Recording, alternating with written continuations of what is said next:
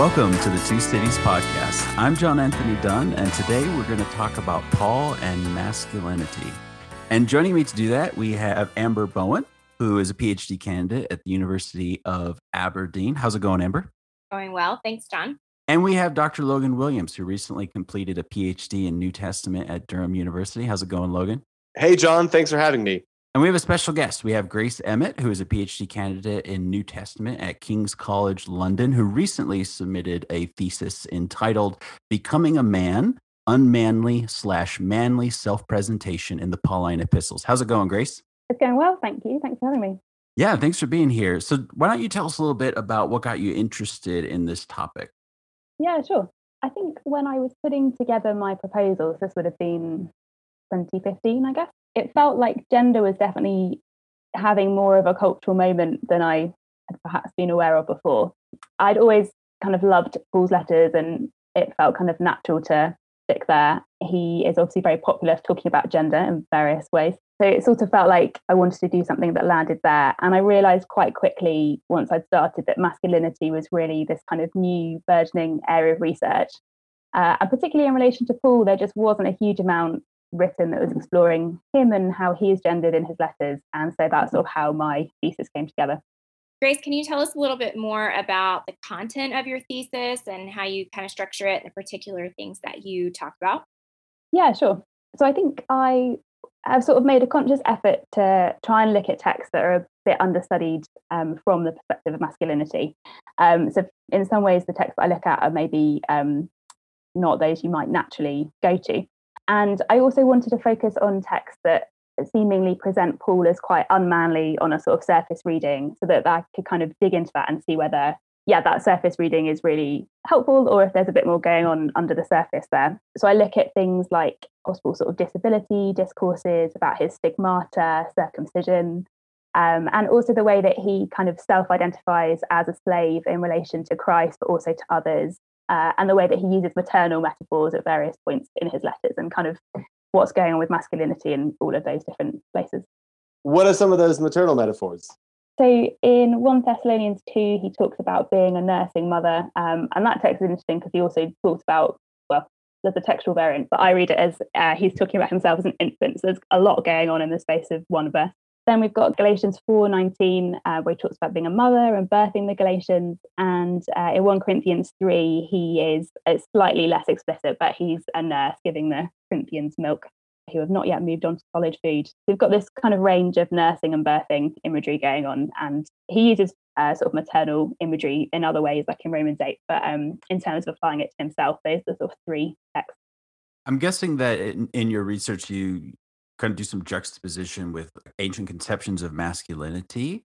Could you maybe say a little bit more about like how people in the ancient world conceived of or constructed masculinity? Yeah, definitely. Um, yeah, that's important. I've, for me, I've got a whole sort of chapter on that. So really trying to position Paul in that broader cultural context. So I guess sort of at a basic framing, we're talking about um, a kind of juxtaposition between active and passive and you've got women sort of being construed along the sort of passive end of the binary and to be an ideal man is to be this active penetrator really uh, that kind of comes into these concepts of what it is to be active. And that sort of manifests in lots of different ways. We can look at that sort of through social relationships but also in terms of the sort of performance of virtues and kind of being self-controlled exercising control over yourself but also of others having good oratorical skills. Uh, so it sort of manifests in um, the way that the body itself is presented, but also how that body is supposed to behave in terms of the virtues and qualities that it's meant to exhibit. And all of these things we're kind of drawing from elite sources generally. So there's a little bit of trying to fill in the gaps, I guess, in terms of wondering how broadly those ideals are worked with in ancient society. Um, but that's kind of where we're generally framing Paul. What sort of cultural capital do you think is involved in the current debates over gender in Paul? Because it seems to be a really hot topic and people consider it really important. Uh, so obviously they think that there's some kind of relevance that that might have. So what, what do you think is, is going on there uh, in the current play of scholarship? I think, yeah, it's interesting with Paul in particular because he is has always been this quite divisive figure in terms of gender. And I think specifically in terms of masculinity, there's this trend towards trying to plot him at one end of a spectrum of sort of conformity to ancient gendered ideals and non-conformity and readings that are kind of on the conformity side, it tends to have quite a kind of critical bent towards him. That everything he does kind of assimilates with um, ideals of masculinity in the ancient world, and there's not really much room for maneuver. And you'll often find the kind of more unusual texts, like the maternal metaphors, just get kind of suspiciously left out of those analysis because it's like, what what do we do with those passages? And then at the other end, I guess sometimes there is a kind of proto feminism that comes out of these readings that see Paul as being non conforming. So, this desire to see Paul as being sort of distinct from um, or against culture and critiquing those ideals uh, in the ancient world that certainly to us feel kind of very uncomfortable and we want to challenge. And so, it, it does seem to me that at both ends, there's maybe reasons that are driving those particular readings, and there's often not a huge amount going on in the middle that can sort of sit with that ambiguity or sort of trying to pull bits of Paul from both of those ends of the spectrum. So it does feel quite divided, I think, in scholarly readings of Paul at the moment. A more specific question. For example, is it subversive of ancient conceptions of masculinity for Paul to talk about himself as a nursing mother? Yeah, that's a really good question. And definitely some of the readings that take that view of Paul use the maternal metaphors to do that. Is it subversive? I I don't think so. We do have other examples of male authors using sort of maternal imagery to describe things. I mean, it's not super common, particularly in a sort of first person identification. It's common to talk about milk as a kind of means of education. And so there's always a kind of implied nursing dynamic there that's quite a familiar trope. But there's not lots of first person identification. And you know for, for paul to do that three times is quite unusual. Um, and i think there's that great book by uh, beverly roberts Gaventa is kind of framed around this. And I, so i think it is worth dwelling on and pulling out. I think when we're wondering whether it's subversive we have to kind of look at what it's doing in the context of the letter. So for it to be subversive, there'd have to be a real sort of rejection of, I guess, being a man and kind of I, I don't know, sort of completely embracing being feminine, or I'm, I'm not sure exactly what we would, the criteria for it being subversive in that context would be. But certainly in the context of 1 Corinthians 3, that metaphor's got real kind of capital in terms of Paul sort of establishing his authority in that context and kind of chastising the Corinthians. And so it's it's being used for quite a specific purpose. And I think it's interesting how I talk about how um, Paul's maternity sort of shifts between the different letters. It's interesting that he's kind of at different phases of maternity with the different with the Thessalonians, with the Corinthians, with the Galatians, and how that kind of maps onto where those churches seem to be in their relationship with Paul. But I think when there's when the metaphor is doing something quite specific, that makes me wary of thinking, oh, it's automatically subversive because he's using feminine imagery. Mm. So I, I do resist that, but I also want to kind of embrace it and would love to see more talking about Paul as a nursing mother um, mm. There's this wonderful reflection from Anselm, which I use in the chapter where I talk about this, where he's got this kind of amazing prayer to Paul and refers to him as our greatest mother. And it's like, where do we hear that sort of mm. in church and kind of mm. more broadly? So I think it's interesting to sort of embrace the fullness of Paul that we have in terms yeah. of the imagery that he uses.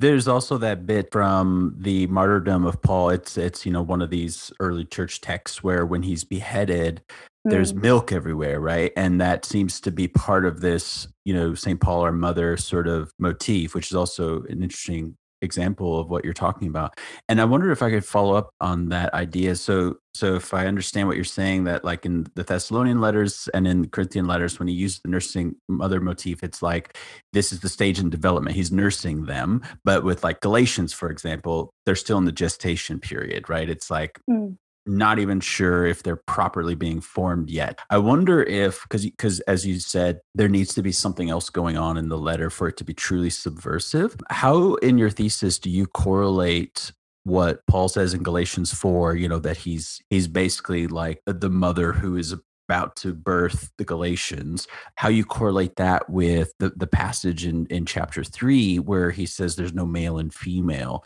Might that be an example of something subversive, or how do you read that? I read it as being subversive as such, or it has subversive potential. I think I, I get wary of getting too sort of close to seeing a sort of proto egalitarianism or proto feminism in Paul's letters. And I think I'm more interested in how we read them rather than needing to find that intrinsically in the letter itself. But certainly, I think there's there's amazing potential and richness in 328, and it's obviously something that is a very is important to our kind of conversations about gender. I don't see that as a sort of an erasure of male and female, a sort of eradication of that binary, um, but a sort of yeah, a leveling of binaries. and to say that there's nothing that prohibits you from being in Christ. So that's sort of where I would normally start with that text. And also, I think with reading Galatians 3:28 in a modern context, is I've sort of drawn quite a lot of wisdom from reading um, David Horrell and Eco Theology, which is going to sound like a random aside, but will make sense. He's got this great book which is written with Cheryl Hunt and Christopher Southgate called Greening Paul, and he's he's there talking about how do we sort of read for environmental ethics when uh, this is not something that's kind of explicitly contained in scripture, and he's particularly focused on Paul's letters there. And he talks about the sort of different approaches that we have to scripture in this regard and how we can kind of have readings of recovery. So, seeing the text as seeing something inherently positive that we need to recover and perhaps has been sort of misread by later interpreters, or readings of resistance, which take a couple of different forms, but um, might be that we see the text being inherently bad and actually not having anything positive to say, which might lead us to question why we're even using scripture in the first place as a sort of um, as being informative for ethics. And they sort of land on really needing to kind of have a bit of both. So this kind of give and take between those two. Um, obviously, we value scripture, otherwise we wouldn't be looking to it for guidance. So we, we kind of want to say, yes, of course, there's something positive um, there for us and to be mind. But I think we also can give ourselves permission not to find um, or to feel like all of the answers are kind of always intrinsically ingrained and that we can kind of use our interpretation to sort of build on those and particularly in a modern context where we're perhaps asking questions of text that are not being explicitly answered. So i think that is where that works obviously well in terms of eco theology is also really helpful in terms of thinking about gender and perhaps this particular passage is sort of not feeling like we have to find all of the answers that we've ever wanted to know about gender contained in galatians 3.28 um, but using it as a kind of means to help us do those readings and um, yeah being sensitive to things that we might need to resist but also feeling like there is good that we can recover and draw out from the text as well. And so kind of operating between those two is going to be a useful lens for us in terms of thinking about scripture in this topic. I really like that approach because that was awesome you see so many people who take their preconceived ideas whether they are strong complementarian ideas or strong feminist ideas and then back into Paul from mm. those positions. Uh, and sort of look to Paul to kind of legitimize whatever it is that they've already held on to. So, what I'm curious to know is looking more at modern, the modern day Western church. How do you see that playing out? In particular, what sort of narratives about masculinity do you think are at work in church circles at the moment? So, I think in terms of sort of gendered narratives, we quite often when we're talking about gender, we mean women's issues. That kind of becomes synonymous for talking about women. So Paul and gender normally means Paul and women. And so partly it's good to just broaden that out and to realize that we, you know, men are gendered subjects as well, um, and to kind of incorporate that in our conversation. In terms of masculinity, I think it feels like there's a worry at the moment about the feminization of the church. Uh, certainly, I've had conversations of telling people what my research is about and having that back in response. And I think people hoping that my thesis is somehow going to contribute to countering that problem. I don't know. but I think we see that probably I mean, you could pin this maybe since the sort of 60s, the sort of trend that's developed in American evangelicalism kind of cultivated this marketplace for books on what is biblical manhood, what is biblical womanhood. A lot of that seems to stem from sort of anxiety around masculinity and this worry about the feminization of the church, you know, whatever exactly that means. But to me, that's the kind of overarching thing that sort of seems to be happening at the moment. And it's maybe more pronounced in the States than I think it is here in the UK context, but definitely is going on here too. And yeah, as I said, I've definitely had that kind of in response in personal conversations of telling people what I'm working on.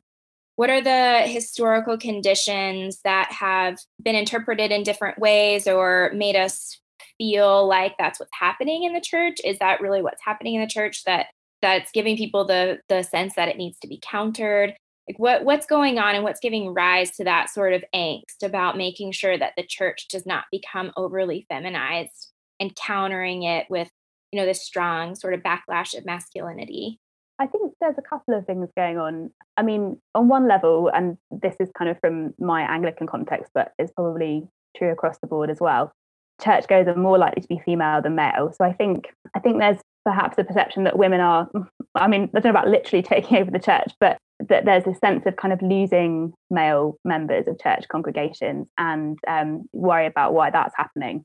So I think that's part of it is literally just the demographic of churches. Um, and yeah, again, that's speaking from an Anglican context, but that might well play out across other denominations too. And then I think other stuff that's going on is sort of tied to other things happening nationally. I don't know if you guys are familiar with Kristin Kobes Du Mez's new book, Jesus and John Wayne. So she plots this kind of anxiety about feminization of the church, sort of from the 60s in terms of the kind of sexual revolution, and then through to sort of where we are now um, in terms of Trump and kind of what's led to widespread evangelical support for him. And so I think at that level, there's also been this response from the church to kind of things going on outside of its doors, but feeling like it needs to kind of bolster up a bit and kind of respond to some of that and reclaim. What's interesting, um, you know, John Piper and Wayne Grudem's book is literally recovering biblical manhood and womanhood, this sense that something's been lost that needs to be reclaimed. Yeah, I mean, regarding the feminization language, it, it is curious to me that, of course, that language doesn't go both ways. That the people who talk about feminization discourse aren't complaining that people might become too manly. Is there a there there? And do you think that the use of, of Paul's letters plays into that at all? Yeah, I think that isn't. I think the asymmetry is really interesting. And I mean, my hunch is that it's because there's sort of misogyny that underpins it in a way that we see in broader culture. You know, there's a reason why calling somebody a sissy or um, you know variants of that i'm trying not to use more explicit language there's a particular reason why those are offensive because to be for a man to be equated with being a woman is kind of one of the most offensive things you can sort of say to a man in our culture i mean true in the ancient world and also today.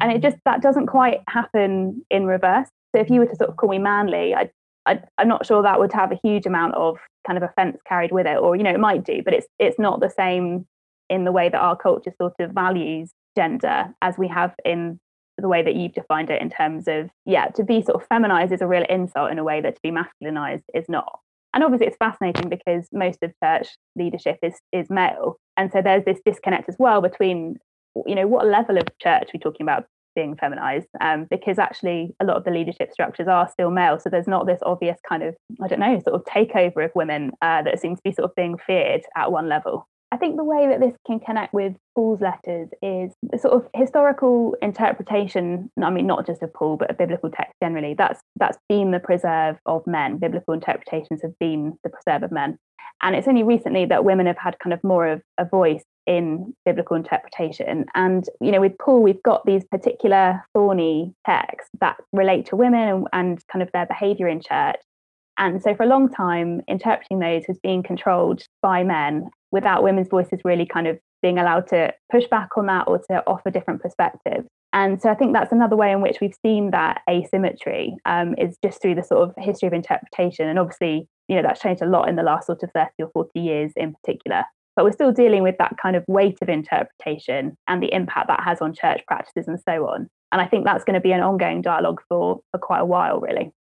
So people, you know, often appeal to 1 Corinthians 16, 13 act like men, which is the, the word andrizo, which uh, comes from the same root as for man. And people use this as a way to construct ideas of masculinity.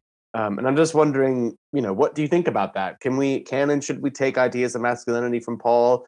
Yeah, that verse is such a good example. Um, and sometimes when I've talked about this in a church context, I talk about how you know, gender in some ways is obvious in text, where like the passages we've kind of alluded to, um, where Paul's talking about women's behaviour or so on, that's kind of where we immediately go when we think about gender. And then we've also got examples where gender sort of hidden um, below the surface. And this is a good example because a lot of English translations will have that as be courageous. And so, yeah, if you don't know kind of what's going on in the Greek behind that, there's nothing to tell you that there's gendered language at play there. Um, so I quite like to translate it as man up because that's something we sort of talk about. Um, that's kind of a phrase in broader culture. So for me, that's quite a good sort of modern equivalent for that idiom. Yeah, so I think that's fascinating. And uh, there's questions about is he talking to the entire Corinthian congregation at that point? Is he just talking to the men? Um, if he is talking to the women, what does that mean for them to man up and sort of act like men? And you talked about how um, yeah, is this kind of a mandate for finding a particular masculinity in the letters? And we've also talked about, you know, where is or is there subversion at play in the Pauline epistles? And I think you could have quite a subversive reading of that in terms of if you if you do take that verse to be applying to the Corinthian women as well, which I think it does. I don't think there's any reason why it wouldn't at that point.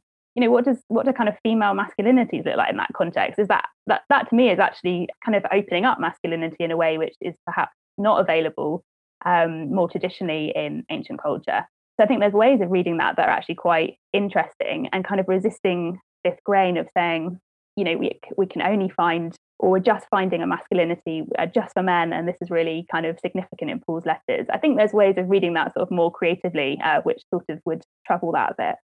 So, uh, on the topic of translation and kind of masculine language, when Paul uses, for example, adelphoi, like brothers, as it tends to be translated in some translations, brothers and sisters or siblings in, in some others, do you see that as Paul identifying men in the congregations, or is that a term for the entirety of the congregation? And similarly, when Paul uses huios and refers to the believers who have received the spirit are, are, sons of god. Do you think retaining that language even that masculine language uh, is important or do you, do you prefer something more gender neutral like children you sometimes see in translations? That's a really good question i think generally um, when we're talking about brothers I, I, I tend to think brothers and sisters is more helpful there particularly when we've got explicit explicit references to women so we know they are part of the congregation too. And it's, you know, we do this in modern language too. We kind of use the designation guys to refer to a mixed gender group. So I can sort of see why that can be uncomfortable, but I, I think that's just a natural sort of fact of language then. And also now we still kind of do that. And so translating as brothers and sisters is a kind of useful way of making that more inclusive and I think makes sense. I think, yeah, sons is interesting because there's obviously particular sort of connotations of sonship and kind of what that means in the ancient context that can get lost if we translate as children. So I'm probably more inclined to keep that as is. So I definitely don't have a sort of everything has to be gender neutral. I think it's much more interesting to have conversations about, yeah, okay, why why is it sons explicitly there? And we can kind of unpack that a bit and think about what the ramifications of that are. And how is it that um, women become sons too? And we kind of what does that mean? That kind of is getting into sort of strange territory. So I think rather than having a sort of broad brush approach of making everything gender neutral, I think we can sit with the fact that these texts come from a culture that's different to ours. Actually, we're wrestling with some of the same issues in terms of language, and having a conversation around that is going to be more fruitful than, um, I guess, trying to sort of smooth things over in translation all of the time.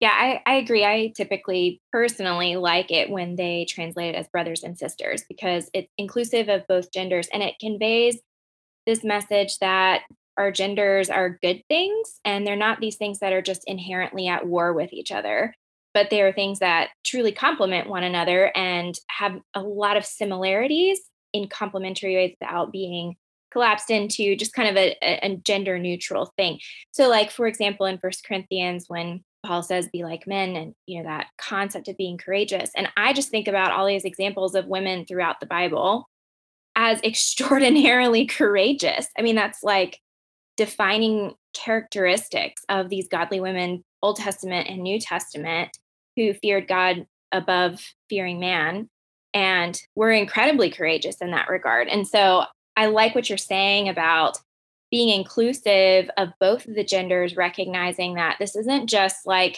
masculinity is this sort of counter blow to an overemphasis of the feminine, right? Like even that assumption and dynamic is kind of an economy of war between the genders, as opposed to imagining sort of this economy of the kingdom with the genders, by which we kind of exist in this state of mutuality. So I, I all that to say, I, I appreciate this kind of more inclusivist approach as opposed to kind of the neutrality uh, or the insistence of like, no, Paul's a feminist or no, Paul's actually a chauvinist that we commonly see.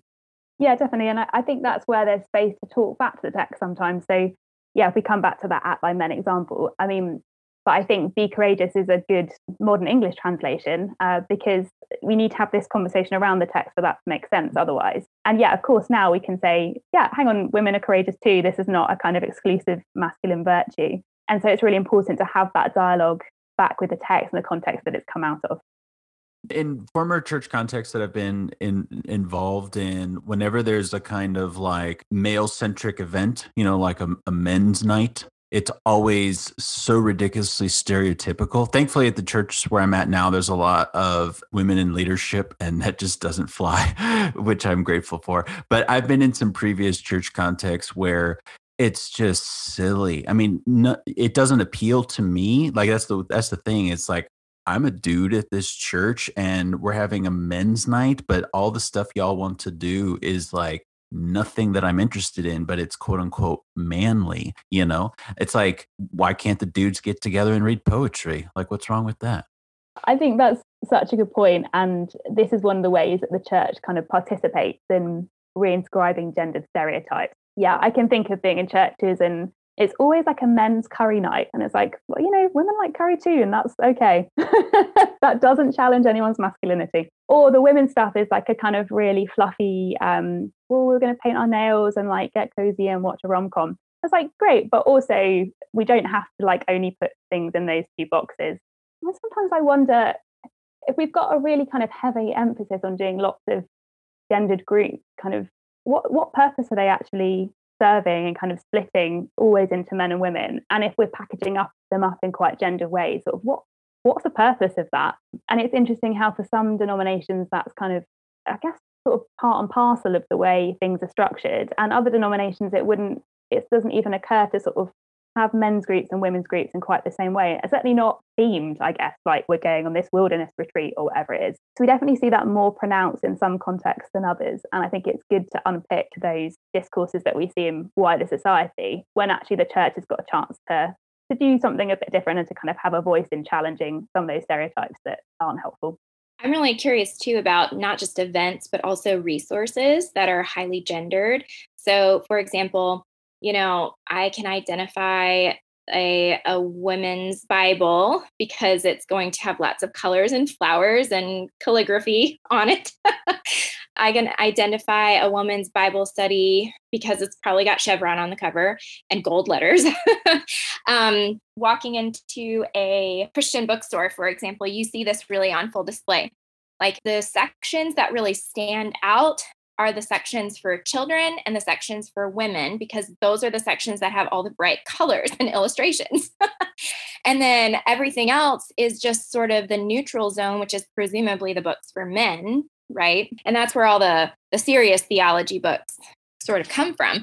And um, I've uh, seeing sort of that silo effect with the genders has has always been a bit perplexing to me, particularly as someone who naturally gravitated to more of those heavy hitter theology textbooks as opposed to the ones that I was supposed to be looking at. And I've seen a lot of people recently stand up and say, hey, women, you can read those books too. Like, you don't, you know, it doesn't need to be on Chevron stationery for you to understand it. like, you can read those as well. But at the same time, it's like, okay, you can read the men's books, but as far as female contribution, that's not really that's only within this sort of female department i guess. So anyway i'm curious to know if you've thought about even the way that we do publishing and the, the types of books that we have on the market and how we're reaching different groups and how we group different people on the basis of the types of products that we create. Do you have any insights that would be helpful for us that i mean it's definitely something i can relate to. I can think about being at sort of christian weeks away and yeah having that moment of going into the bookstore and then just being like oh.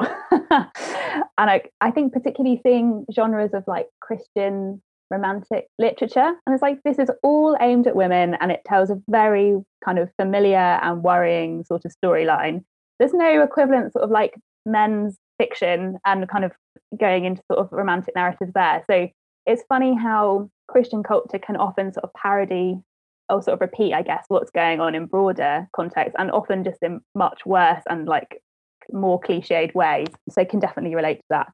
I think something that's helpful to think about with gender is not just on the level of sort of individuals. So um, yeah, how are we making individuals feel included at church or um, or wherever. But how is gender sort of coded into spaces as well? And I think that is such a great example because setting literature up in that way, and I guess obviously publishing literature in that way to start with, directs women and men to sort of even specific spaces within a bookshop. And so there's ways that gender operates at different levels. Um, and becomes kind of intrinsic to things sort of beyond just individual relationships. Um, and I think, yeah, there's a real opportunity here for the church to kind of do something a bit more interesting and to sort of interrogate the ways that gender has become coded into sort of practices and the way that things are structured that are just be, you know beyond sort of individual human relationships. But this is a kind of a structural thing as well and and the bookshop example is a great way that that is manifest.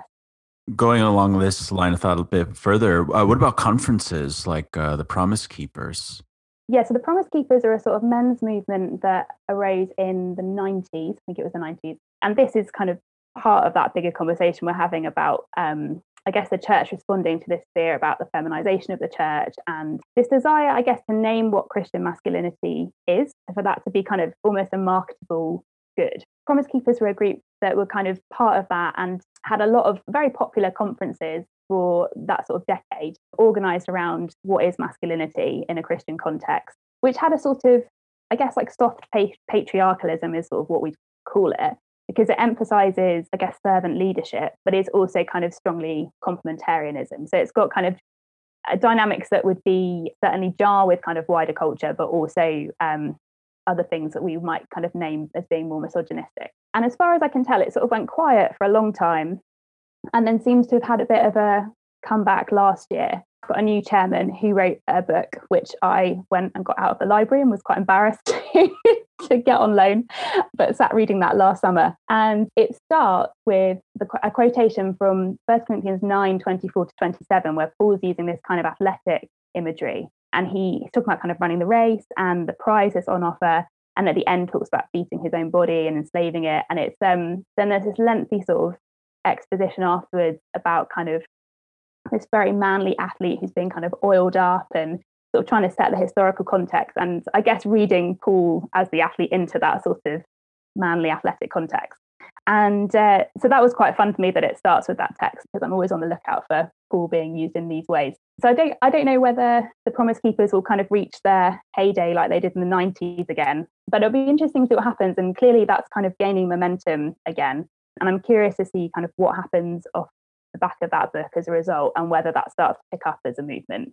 Because we've certainly got other men's movements in Christian circles, uh, but that one was really sort of prolific for a time and seems to have kind of tailed off.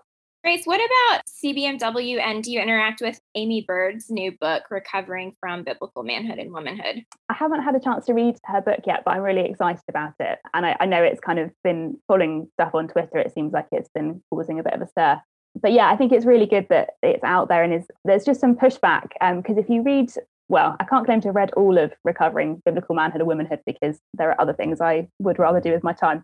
But there is there's so much um, there's a really weird relationship with culture I think that exists in that volume in terms of culture on the one hand is this sort of God-given abstract force that dictates what is masculine and feminine.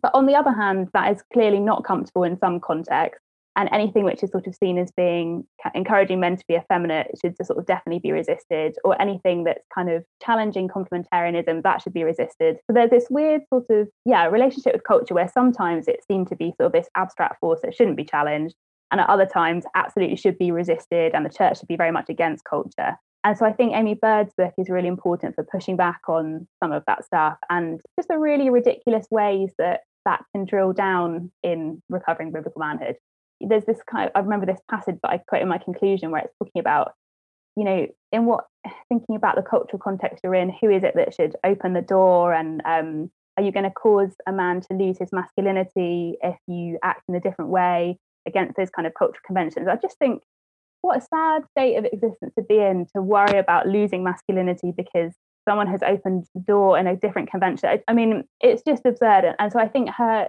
if I've understood the sort of premise of her book um, without having read it. I think she's kind of pushing back on a lot of that stuff, which is just sort of ridiculous, really. How self defeating is this masculine logic? Because what you have is this very unmasculine insecurity about masculinity. It reminds me of that Desiring God article by, by John Piper, where he says women can't be police officers because it's going to threaten a man uh, a man, man's masculinity if you have a woman bossing around a man.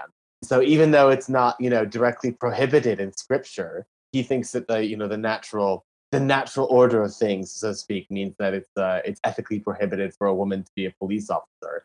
A lot of times, um, people appeal to natural law quote unquote, when they're looking at these gender conversations or they try to bring natural law into the gender conversations.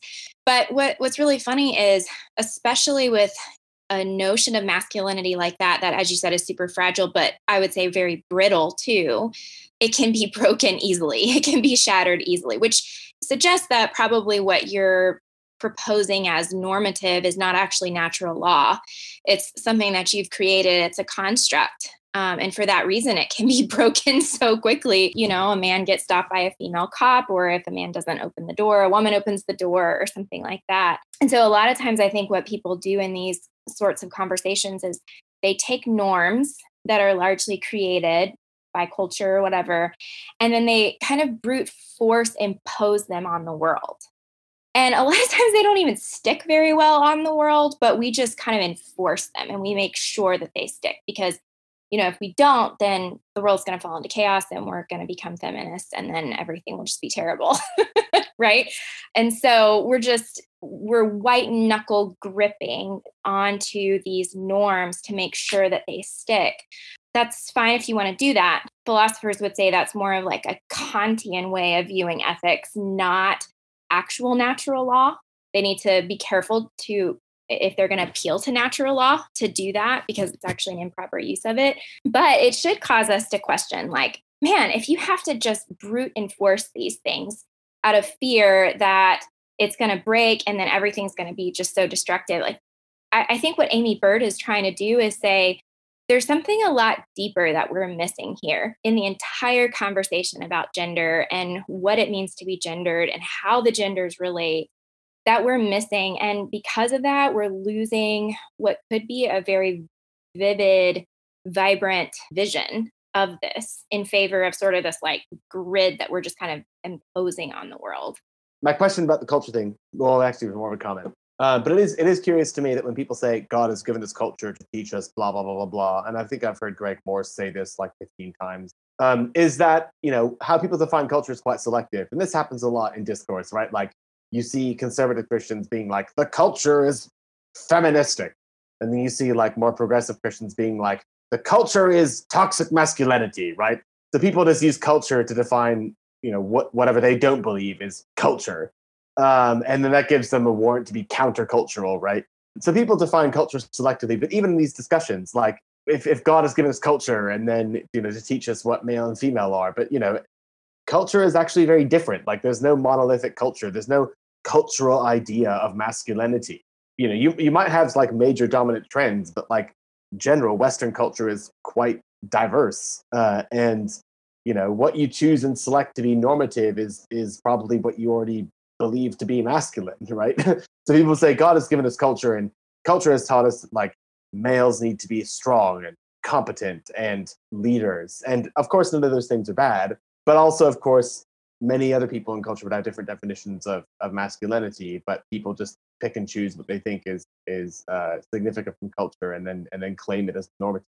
I'm just wondering what you think Paul actually can teach us about gender. Um, what can we take from him constructively? So instead of taking act like men as uh, normative in the kind of straightforward sense of we we use our or Paul's definition or what we perceive as Paul's definition of masculinity and then we just repersonate it for men. If we're if we're not doing that and if we're identifying certain problems in that, what are some ways that Paul can actually teach us about gender and about gender expression? I think that's so important because yeah, there's a risk of this just becoming a completely sort of deconstructed conversation and if the Bible is a kind of valued resource for us, we actually want to sort of say something productive with it too, um, not just be kind of pulling things apart.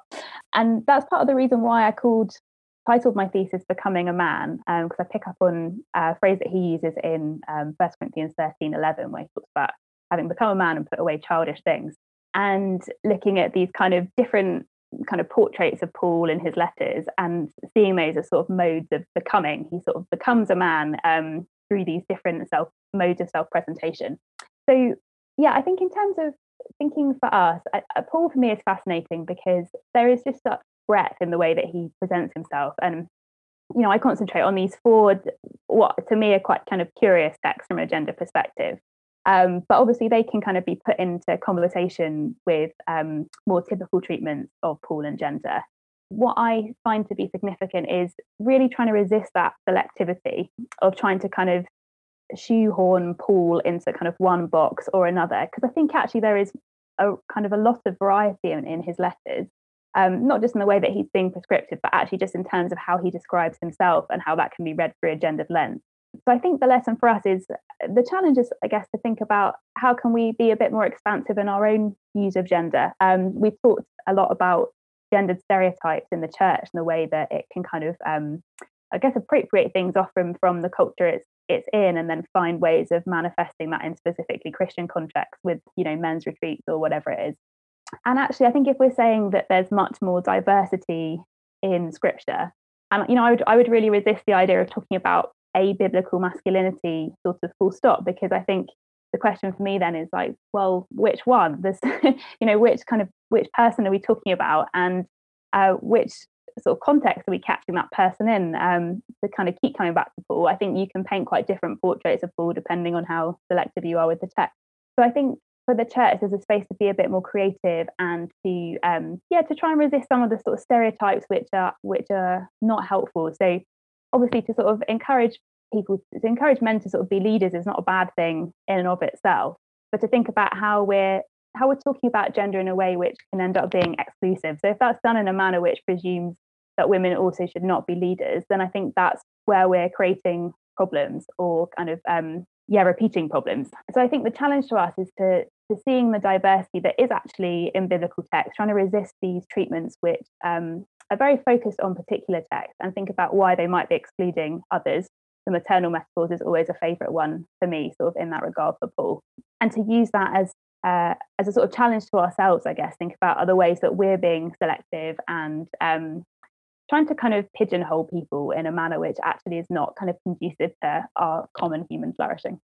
I'm pretty skeptical of uh, a lot of the moves I see in, um, especially American amongst American Christians, where they try to present a monothetic definition of masculinity, right? So they assume that because masculinity is an idea, because gender is a concept, uh, obviously in in scripture, and we have that concept, that therefore, uh, in order to be true uh, to our uh, gender, we have to define the precise characteristics, essential characteristics of masculinity or femininity, and then live that out. And I think I think the mistake there is elision being made between language and normativity, um, and the assumption that for some reason, because we have the idea, we then need to have a monothetic definition, which then is normative for us. And and words are polythetic anyways, so I, I don't see why having the concept in itself, you know, requires this kind of hyper focused definition that then becomes normative for us. I just I just don't think that language and our inherited concepts and even concepts that are in scripture, I don't think that's uh, how we need to treat them and I and I don't think that's how you know ethics works. It, it's how it's how Aristotle works uh, a lot in his Nicomachean Ethics, but I don't think that is normative either. I, I'm thinking of these very concise definitions, sort of what Logan was alluding to earlier, of what you know biblical masculinity or biblical femininity is. Like you were saying, they typically tend to pigeonhole people because the point of a definition is to be very specific and clear and when you're dealing with humans and you're dealing with something like gender, there's just an excess there. That doesn't mean that it's something that's purely fluid or something that, you know, it doesn't mean any of those, but it does mean that it's probably not something that you can define like you're going to define a rank of species. You know, this isn't a, a taxonomy, if you will, that we can just kind of whittle down to a very clear cut definition of what either of these mean.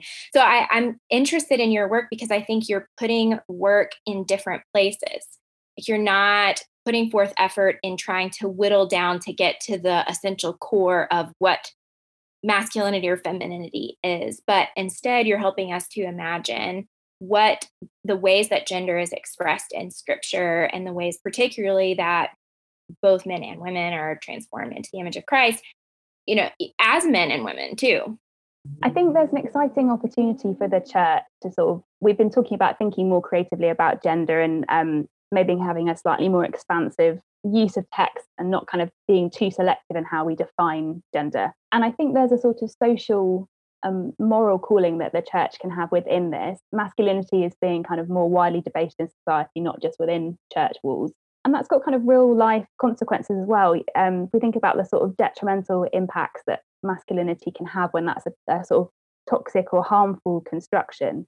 The church can be a partner in challenging that and calling for gender equality. So we've seen that already. Um, you know, we had the Me Too movement, which was uh, obviously hugely powerful and had that kind of global reach.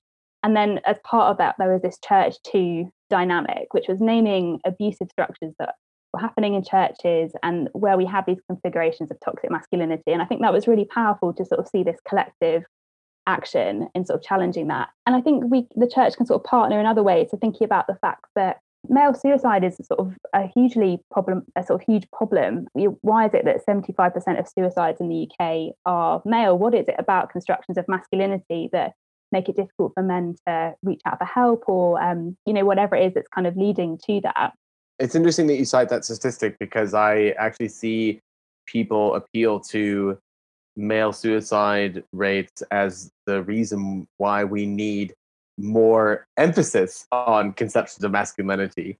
Um, so, do you actually think that, you know, ironically, not idealizing masculinity in this kind of singular way can actually be freeing for people? Yeah, I think that hits it on the head, actually. It's when it becomes idealized, that's when it becomes fragile because it's this pursuit of something which you can never be quite sure of if you've got it. And that's why masculinity seems to be so much more fragile than femininity. We've talked a lot about anxiety around masculinity and kind of what is underpinning that. And I think that's where there's positive potential in this, um, because gender doesn't need to be something that is harmful and has that kind of impact at an extreme. And I think it would be really exciting for the church to sort of take on a moral, moral imperative in um, bringing about a more positive vision of masculinity and gender generally. Well, this has been a wonderful conversation, Grace. Thank you so much for joining us. Yeah, Grace, thank you so much. You've given us so much to think about, and we just appreciate your perspective that you're bringing to the table and very excited about your work and to see how it will be useful both um, to the Academy and a blessing to the church. Yeah, thanks so much, Grace.